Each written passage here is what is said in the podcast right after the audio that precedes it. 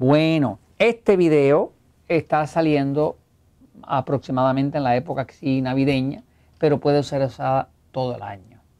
Este, quiero explicarle a aquellos de ustedes que quieren hacer sus trampitas, que quieren darse sus buenas arteras de vez en cuando, pero que no quieren perder la forma, que no quieren perder la figura, que no quieren ponerse barrigones ni, ni panzudos ni cosas de esas, este, cómo hacerlo de forma inteligente. Vamos a decir que usted logró adelgazar y usted no quiere perder lo que ha logrado. O usted está bajando de peso y no quiere engordar. Y vamos a decir que usted va por una fiesta y estamos en Navidad.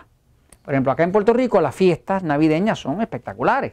Vamos a comer arroz con gandules, que es como un tipo de frijol que hay por acá. Este, vamos a comer dulces, vamos a comer este, eh, eh, distintas cosas que todas son súper engordantes. Porque nada engorda como lo de Navidad, ¿ok? ¿Verdad, Jorge? Que nada, de todo. Wow, nada engorda como lo de Navidad. Tembleque, majarete, todos los nombres, pasteles.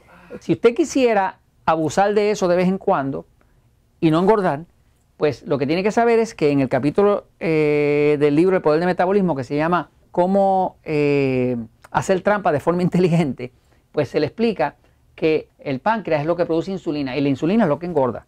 Sin insulina usted no puede engordar, es imposible. Así que si usted controla la producción de insulina, usted tiene que controlar la obesidad. El páncreas produce insulina en dos fases.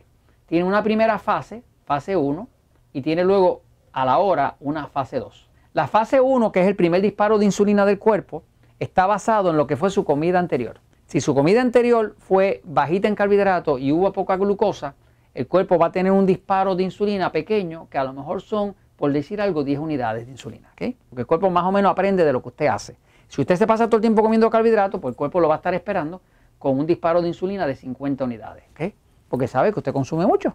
El cuerpo suyo aprende de usted, porque está, eh, déjeme decirle, el cuerpo está vivo. Vamos a decir que usted va por una fiesta y en esa fiesta hay una paella y tiene mucho arroz y mucha cosa que engorde y mucho pan y mucha harina, pues usted mejor que se asegure que al almuerzo al mediodía usted se vaya bien bajito en carbohidratos, para que el cuerpo no tenga almacenada mucha insulina ahí, para que esa fase 1 esté bien bajita, a lo mejor en 10 unidades de insulina. Eso hace que cuando usted empieza a comer, usted tiene una hora para comer. Cuando pase la hora, pare de comer. Porque si no para de comer, el cuerpo a la hora hace una segunda disparo de insulina, que es la fase 2. Y esa fase 2 va a ser en base a cuánta glucosa en el sistema. Si usted pasó de una hora y siguió comiendo, entonces el disparo este de acá va a ser un disparo enorme.